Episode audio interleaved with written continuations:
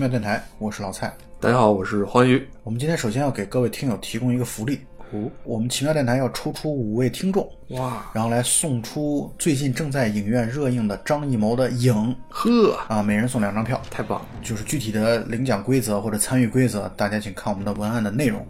啊。那我们也希望你们好运那像我们这种自掏腰包看的，能不能被报销了？啊。那这个事情，因为赞助商只给影迷，或者赞助商只给我们的听友，主播只能自己去掏腰包。我也每期都听，我也是忠实听友。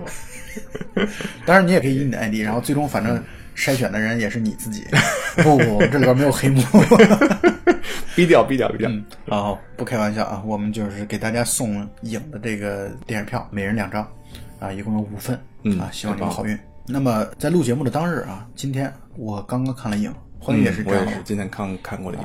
我们先跟大家说一下，我们今天这个节目是绝对是无剧透的啊，我们不会有任何的关于这个电影的剧透，所以你放心大胆的听，听完之后你也可以照样放心大胆的来去留言，然后让我们来选中你去拿到对电影票。我跟老蔡争取不剧透。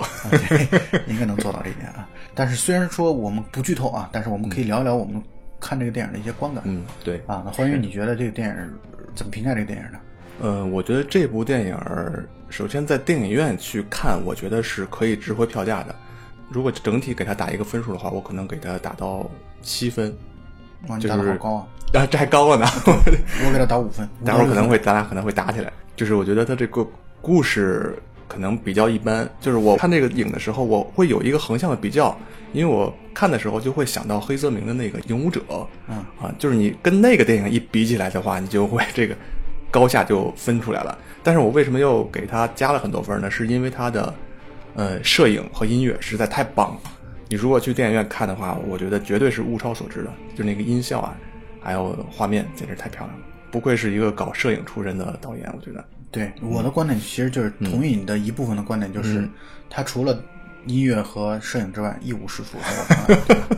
倒也不至于那么糟糕。我确实是这么认为的。我每次都会承担着我台每次被骂的这样的一个角色，但是这只是我个人的看电影的观点而且我这种观点不是说，这种观点绝对不是说啊，就是现在大家都骂张艺谋，所以你也去骂张艺谋，我绝对不是这样的，而且反而我其实是很喜欢张艺谋的。嗯，第一是我们老乡，嗯 啊，第二呢，他确实曾经做出了非常非常重大的艺术贡献，而且是持续的。但是我的观点是这样的，我的观点就是在他大概从《英雄》开始吧，张艺谋导演已经完全陷入到了一个我给他现在起的名号或者外号叫做“开幕式导演”，他已经完完全全的陷入到开幕式导演的无法自拔。他现在任何的电影当中，他都要出现方阵，这个电影当中也出现了，尤其在长城当中达到了一个顶峰。哦，是，长城当中简直就是把奥运会的开幕式拿来了好多好多内容，包括 体操选手，包括跳水的选手的那种出场，让我觉得看起来，对啊，你看长城 长城里边，长城里边有有有有体操有跳水，完全是既有吊环，又有跳水，团身前空翻三周半，然后 难难度系数三点五，这种哇，这简直确实是，我觉得张艺谋自从英雄之后，感觉就特别特别的陷入到这样的一种大的搞方阵的这样的一种做电影的方式。对，还有那个像《满城尽带黄金甲》，他完全是无法对你说这个，我同意。就是我，呃，相比较起来，我也确实喜欢张导早期的一些作品，像那时候《红高粱》啊、《大红灯笼高高挂》呀，然后《菊豆》啊、《秋菊打官司》这些，都是很经典的作品。那么像到了影以后，我觉得还是能看出他在呃舞台的设计啊，然后服装呀，就是整个拍电影他还是很用心的。但是他有一些形式上的东西，我确实也不能接受。比如说这里边你刚才提到的方阵，然后还有他这个武器的设计，然后包括一些那种打斗的这种，我是也是不是特别能接受的。另外，我想说一点，就是他最近一些电影里面，就是他对女性的一些观点或者视角，让我觉得很不太舒服。在他的电影里面，他是站在一个很男性的视角，在很陌生的看一个女人，就是他的电影里面的女生都是很让人感觉到很陌生。呃，就是他在强调女人的柔美、柔弱，或者说他在在这种柔弱里面表现出来的坚强。但是这种坚强呢，就好像我们在站在一个很高的位置，在居高临下的在评价，好像说，哎对，是，哎，你表现的真好，你真坚强，你真棒，好像是在这么看待女性。这个观点让我觉得很不太舒服，反正是，我的理解是，华人导演当中的这些各种翘楚，他们其实在曾经创造力巅峰的时候，嗯，都对女性话题表达了极大的尊重和关注。我对对。我举个例子，是，你比如说张艺谋，嗯，《红高粱》，我认为这就是一个以女性为主角的一个电影。其实，在是的某种意义上讲，嗯，就是那个片子当中的巩俐的戏份，在我看来要比姜文的戏份要更重，或者说他所描绘的，或者说他关注的重点在女性身上，而且绝对不是一种居高临下的这种态度和方式，嗯嗯嗯他是真真正正在正面的表达这样的一个人物。对再比如说《活着》，嗯活着》里边巩俐演的角色也是一个让人极其尊重、尊敬，而且真正的坚强。是，真正的代表了一种女性的力量。这个地方我就要不得不再说到张艺谋，真的，我觉得从业之耻就是《长城》。我觉得如果我是张艺谋，我会觉得这就是遗我遗臭万年的作品。《长城》这部片子实在是太烂了，《长城》这部片子当中，景甜就是一个女主角，景甜绝对是可能除了马特马特达蒙之外的第二号主角。，那肯定是，然后景甜在长城里做了什么？景甜在长城里边，她出现的意义是什么？除了她是个明星，除了她背后我们知道她有说不清道不明的这种关系背景之外，你能看得出她这个角色存在在这里的意义和价值到底是什么？我真看不出来。所以我就觉得长城真的是张艺谋之耻啊！我们有的听友也在跟我反映说，啊，我们现在要对张艺谋不要过度的去恶评，不要的过去的黑化。我的观点就是，如果我单纯只拿长城一部片子来说事儿的话，你可以这么认为我，所以我们这期节目是要聊长城的。对，就是因为我们的影没法剧透啊。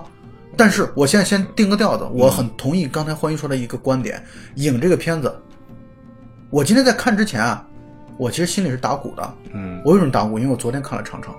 我当时在看之前，其实我已经做好准备了。如果说影这个片子实在像长城一样糟糕的话，我会推掉这个赠票的机会，因为我觉得我不能因为有赠票，所以我就要就要扭曲自己的表达。还好，影这个电影到最后看完之后，我觉得是值得，就像欢愉刚才说的，值得去电影院观看的。对我绝对没有扭曲我自己的看法，我是很诚实的表达我的意见。我觉得就是因为如此，对所以我们才能够说好，那这个赠票活动还依然有效。对对对，就是这个电影呢，去电影院看本身确实是一种享受，从画面、视觉、音效的效果上来说是一种享受。但是如果要整体的从张艺谋的从影三十多年的这样的一个电影的历程来看，嗯，这个片子绝对不算他的上乘之作，我是说影，绝对不算，因为有太多太多的好作品。我今天在看电影的时候，在电影院看影的时候，我就在想啊，曾经的张艺谋《红高粱》当中，感觉每一个镜头、每一个画面充满了创造力，从色彩到整个的节奏，到张力，到整个的那种力量，我觉得充满了一种，就是那种真的是喷薄而出的创造力。然后你再看有话好好说，那真的充满了趣味，真的是特别特别有趣味的一个人。然后再来看活着，确实是极其充满了悲天悯人的人文关怀的这样的一种，真的是有一种大师的情怀在里边。嗯，可是你再看他最近几年的这些作品，再看看像《满城尽带黄金甲》这样的作品，再看看像《长城》这样的作品，我真的觉得已经丧失了一个作为艺术家的，尤其是长城，我认为丧失了一个艺术家基本的操守。长城里边那些角色，明显就是背后有人说把他安排在这儿，嗯啊，必须要求有这个人，必须要求有那个人，啊，这些我就不点名了，你们自己去看演员表就知道了。嗯，我其中看到有个镜头，这个镜头的左边一字排开，郑恺、啊，对，有那，彭于晏、林更新、嗯，刘德华、这个张涵予、景甜这些人放在这里，到最后，感觉除了景甜花了大力气来描绘之外，其他人放在这儿，我都不知道他出现的目的是什么。让彭于晏操着台湾普通话，然后出现在打饕餮的现场，它存在的意义和价值是什么？除了在商业的角度上来说，具有提升、去占领这种市场、这种关注，对他们的粉丝是一种吸引之外，你从电影艺术的表达角度来说，有什么价值？再同比一下比利林恩的中场无战事，你再看李安，他选角的时候用到的人有大牌明星吗？哇，你这个差的也太远了。我是想在这块儿替张导说一句话，我认为一个导演到现在这种程度，既然在艺术上方面没有任何的追求，或者说已经丧失了对艺术追求，这样的人就应该骂。但是你要知道，他现在在中国作为一个国师那怎么这么一个地位，他肯定要完成一些命题作文。像拍长城，他面对后面有这么多的财团，有这么多的明星，我觉得他在里面的话语权可能都不是很多。所以我才要拿，这就是我为什么要拿李安来去做类比。嗯，同样是华人导演，同样牵扯到人情关系，我只能说张导政治正确。我那我同意你的观点，所以你就好好当好你的开幕式导演吧。你现在做的其实就是一个三国印象。张艺谋在全国各地做了很多印象刘三姐印象漓江，啊，然后印象西湖嗯啊，这个片子就是一个印象三国。这个电影的画面没得说，嗯，音乐没得说，啊，音效没得说。可是这些东西就像是一个技术类型的或者技术工种的东西，他现在追求的越来越好了，啊，或者说他越来越驾轻就熟了。可是他更加凸显了内容的苍白和无力。你在类比《影子武士》，嗯，对，你在类比黑泽明的这个《影子武士》，对，就是我在看的时候，我就觉得这个故事啊，特别像韩国的新世界。我们努力不剧透啊，但是我想说的就是，它其实的那个表达路数跟新世界的表达路数很像，啊，都有那种有一些意想不到的内容在。虽然它的它的剧情或者说它以外化的这样的一些东西，嗯，淡化了对剧情的绝对追求，嗯，或者说精雕细琢。但是我是觉得，你既然有这么一个故事，或者说你既然有把这样的一个故事的野心放在这里，却没有讲好故事，这是让我对他很失望、很失望的地方。嗯，我是觉得张导现在在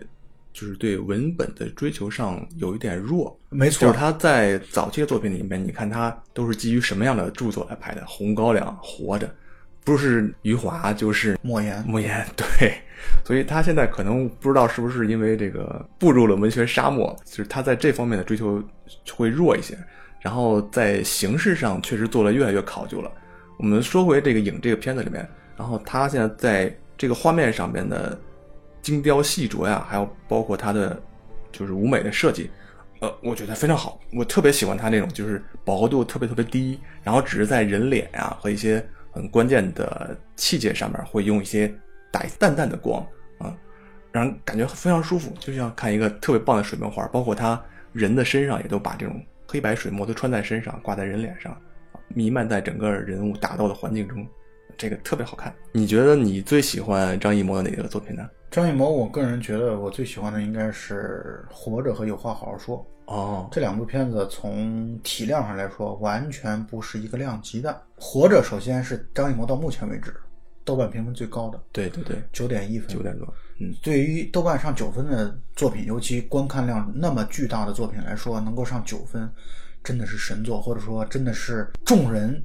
皆赞的作品。我觉得《活着》是他可以著作等身的一部作品，而且他拍《活着》的时候，我能够强烈的感受到他带有充沛的情感。对对，我觉得《活着》代表了他对于这个国家、这个这片土地的一种非常深沉的爱。对，有责任感，是，我是觉得他有他有特别强烈的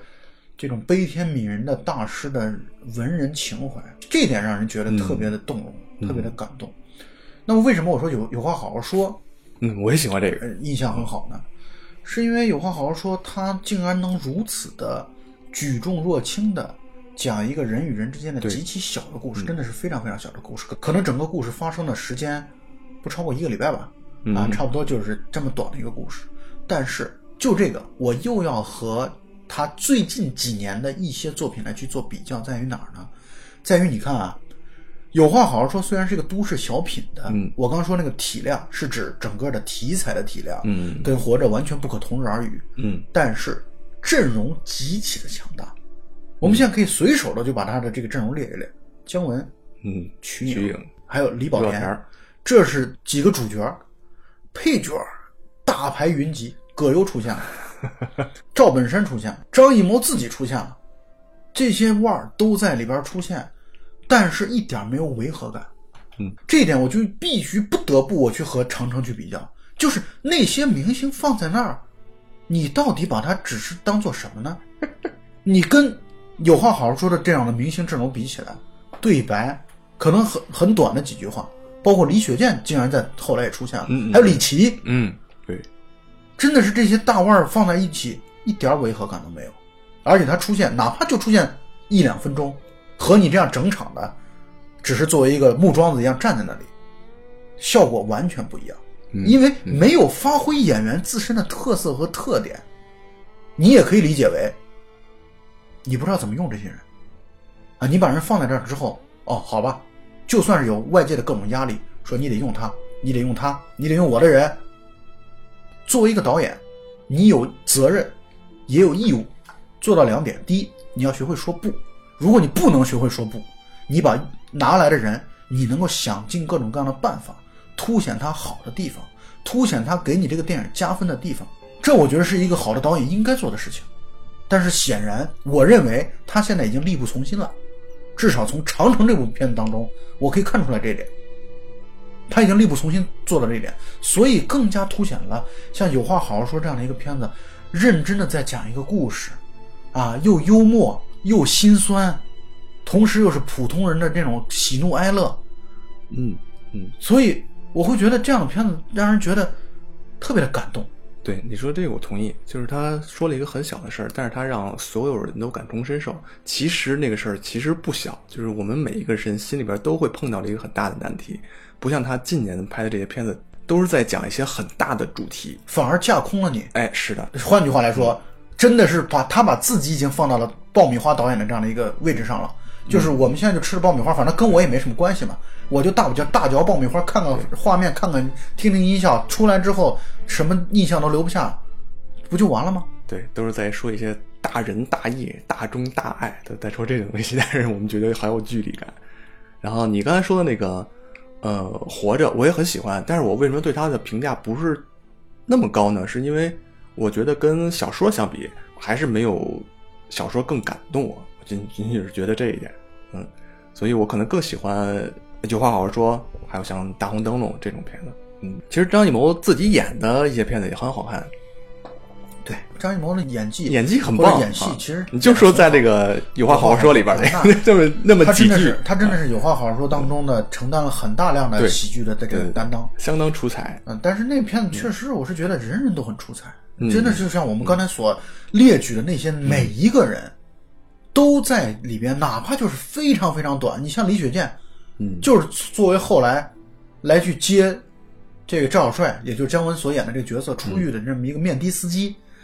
短短的一分钟的戏份，都把这样的一个老戏骨的状态表现的淋漓尽致。我就要说到影，嗯，影当中，我是觉得要么就是表演太过火，要么就是表演不够。你比如说这个片子当中，我就会觉得郑恺的表现太过火。孙俪的表现很不够，所以呢，我就觉得作为一个曾经那么会调教演员的导演，换句话来说啊，这件事其实也挺悲哀的。就是当大家都对你的画面、对你的音效赞不绝口，却其他的谈不上太多的时候，你不觉得是一种悲哀吗？嗯，我我接你刚才说演技的这个啊，好多网友说邓超在这个片子里边演技就是又创造了一个新的巅峰，但是我我是觉得是演技也。就是跟你说的像郑恺那样有点过火，可是我又觉得就是这种稍带浮夸的这种演技，更符合他这种整个像一个舞台剧一样的这种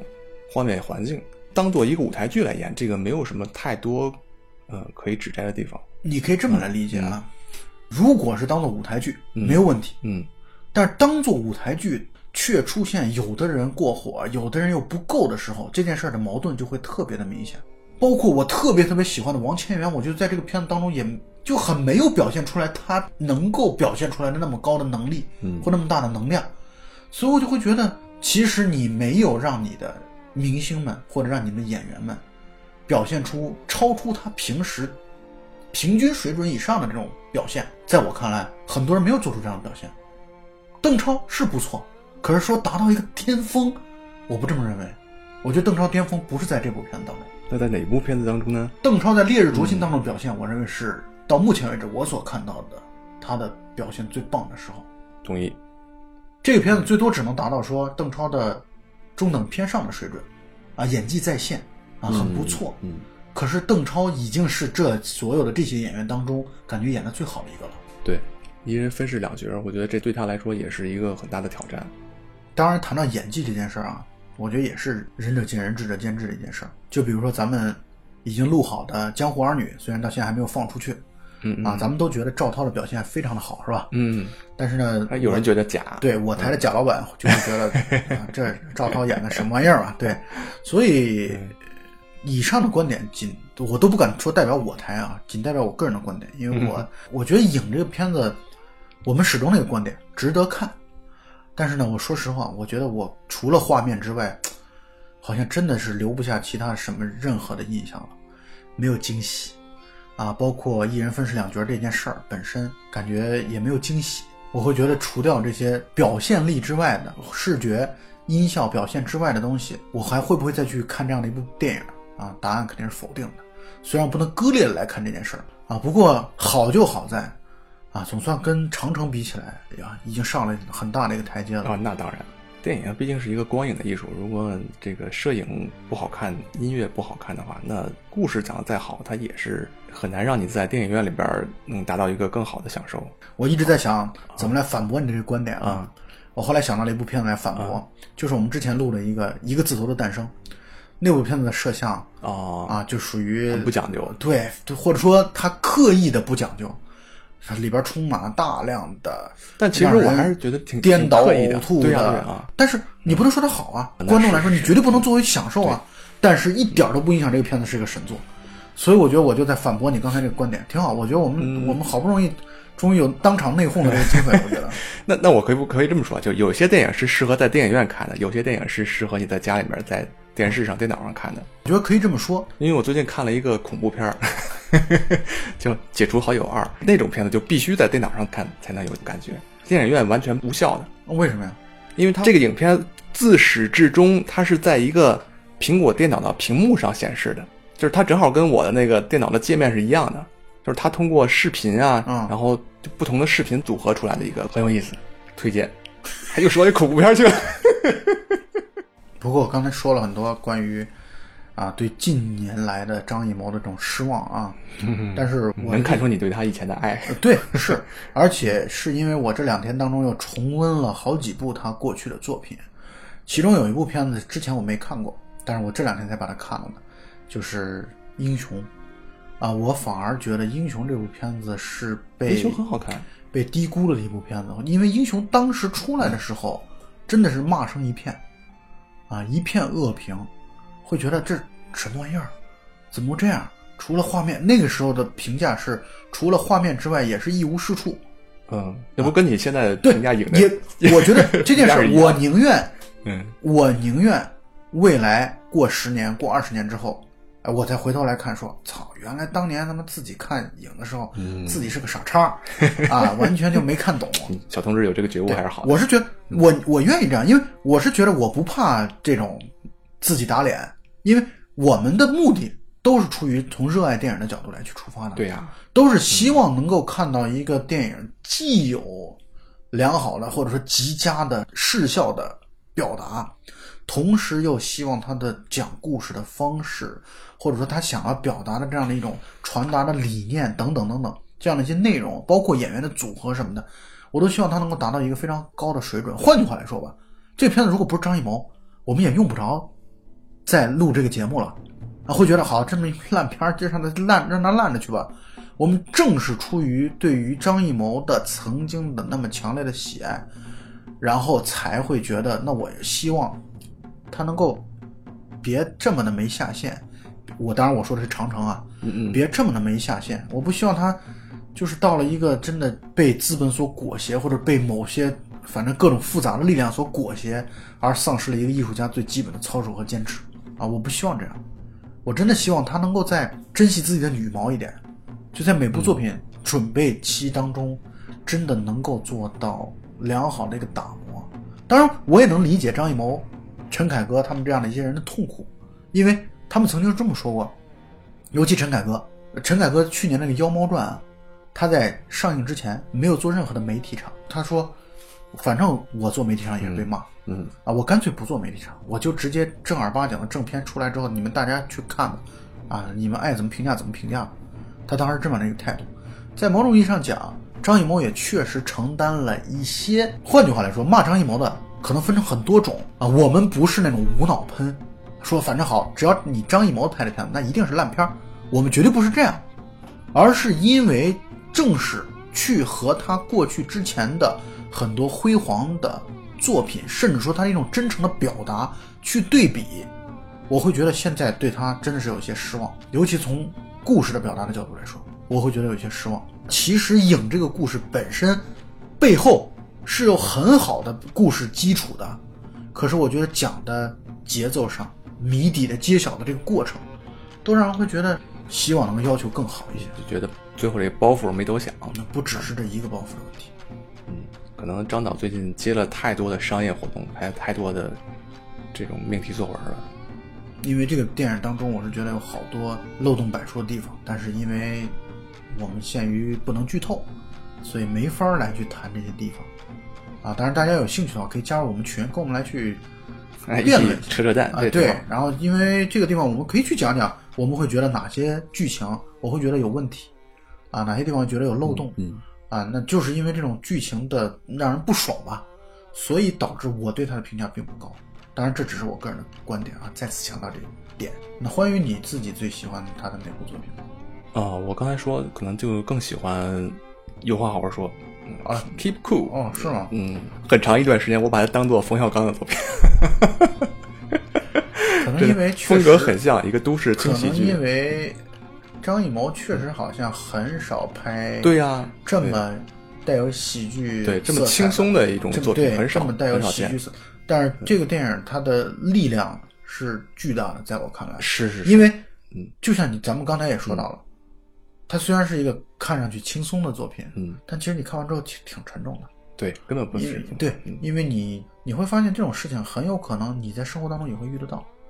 你甚至有可能你被逼急了，你也会和李保田一样，一个那么冷静、那么儒雅的人，到最后开始提着刀砍人，这是谁的责任呢？啊，这件事儿就好像生活跟他开了一个，跟我们大家、跟他自己，包括跟赵小帅本人开了一个巨大的玩笑一样。嗯你会觉得这个地方值得发人深省的、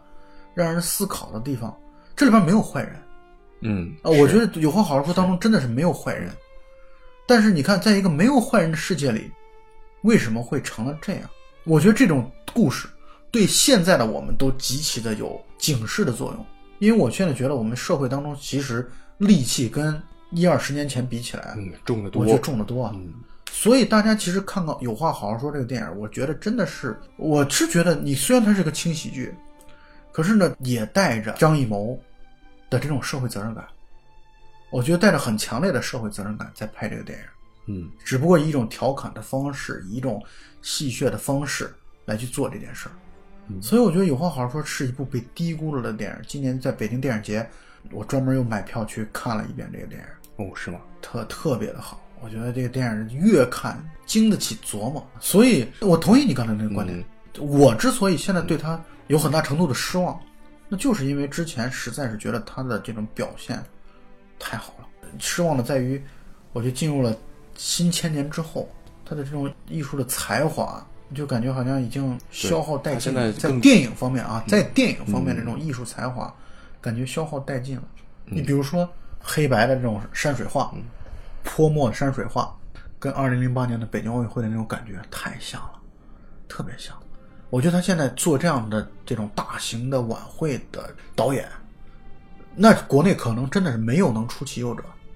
没有人会比他更强了。他的团队无论从经验上到能力上，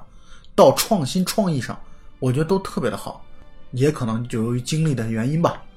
他现在做电影导演的这个问题上，我是觉得至少跟他自己的巅峰期比起来，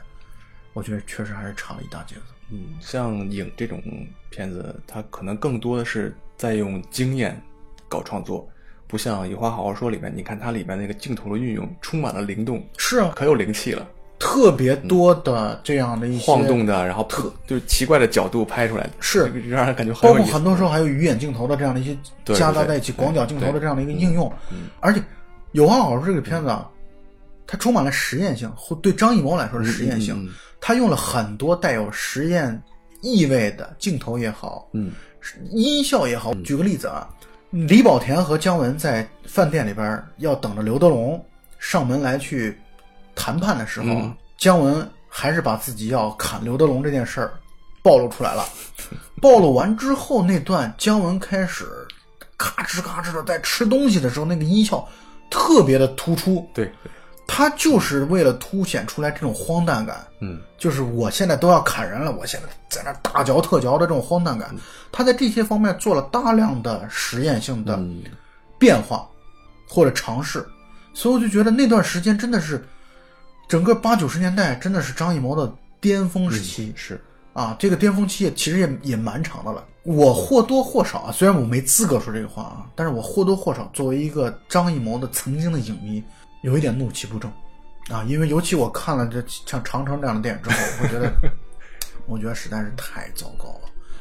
我觉得一个导演竟然能堕落成这种这番模样，我觉得啊，你一个导演本来就是水平上下有高低，这个有发挥上有失常，这很正常，对吧？这件事本身就很正常。但是呢，我觉得《长城》是属于自甘堕落的作品，而不是说，而不是说我真的是能力不足了，我或者说我发挥失常了，我我真不这么认为。我觉得《长城》真的是各种糟粕、恶俗元素堆积在一起的产物。不，所以基于这个原因，我可能会对影再稍微再多抬高那么一点点分数。啊，感谢你的理解，替张导谢谢你。刚才说了剧情的一些问题啊，或者说跟剧情相关的，还有一点，我觉得也是一种能力的退步，就是人物的刻画上。我们又要说到他的那些经典的作品当中，人物的刻画栩栩如生。你还记不记得《活着》里边，葛优扮演的福贵儿在听到枪毙那个大地主的时候，他在墙边正在尿尿，嗯，枪声响了之后，他的那个哆嗦，这除了葛优自身的这样的一个表演演技的出色之外，这也代表了导演对于一个角色的一个深度的刻画啊，他就把那样的一个胆小怕事的小市民，你看福贵这个人曾经是大富人家的少爷，后来到了新中国之后，老实本分的一个小市民。再比如说像《红高粱》当中的那个九儿，人物的刻画都让人觉得非常的丰满。可是你看，我们不得不说到长城，有人物的刻画吗？有人物的变化吗？有人物弧光吗？没有。再说到影，影这个片子当中，其实刻画的相对来说最好的，应该就是邓超所扮演的两个角色，对吧？嗯，但我依然觉得还是不够。你比如那个替身都督，从一上来就特牛逼，一出场就特牛逼，跟大王比起来，哇，那牛逼的叫板的。我就觉得对这样的人物的刻画是有问题的，立不住，或者说立得很苍白。他现在人物刻画方面，我是觉得能力上也是在退化。嗯，我是觉得这个跟文本啊、跟演员啊都有很大的关系。我觉得可能不能一味的赖在导演身上。但没办法，这是张艺谋的电影。就当别人提起影的时候，不会说啊，这是一部孙俪的电影啊，这是一部胡军的电影，人们只会说这是一部张艺谋的电影。套用一句俗话吧，啊，欲戴王冠必承其重，是吧？嗯，他站在这样的一个高的位置上，这部电影可能大部分人看还是冲着张艺谋电影的这样的一个名头去看。这期节目录完之后，我可能又要被骂了，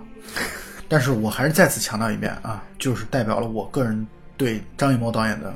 观感。你可以质疑我看电影的眼光和水平，但是可以保证的是，以上的观点是在我看了他十几部电影之后真诚得出来的看法，不代表他不会变，至少真实的反映了我此时此刻的感受。那么最后呢，我觉得还是再次推荐朋友们来获得我们的这样的一个影票。你真正看完电影之后，就算跟我观点完全相左，没有问题。包括我跟欢愉之间关于这个电影都还有很大的对观点上的分歧其实聊聊的我就不太敢说话了。我我还是希望大家去看这个电影，因为如果我觉得老蔡可能太多的在这个电影上面深深的印上这个张艺谋这三个字的标签了。如果我告诉你这个电影是郑恺拍的，如果是吴磊拍的，那肯定不会去看的。对，就这么简单。对我来说是这样。那跑男的观众是可以完全去看看郑恺的表现和邓超的表现的。那好吧，那我待会儿还是用我的账号留个言，再刷两张票，刷两张票出来。好，那么也祝大家都能够获得自己想要的影票吧。啊，祝你观影愉快。好，观影愉快。好，再见。嗯，拜拜。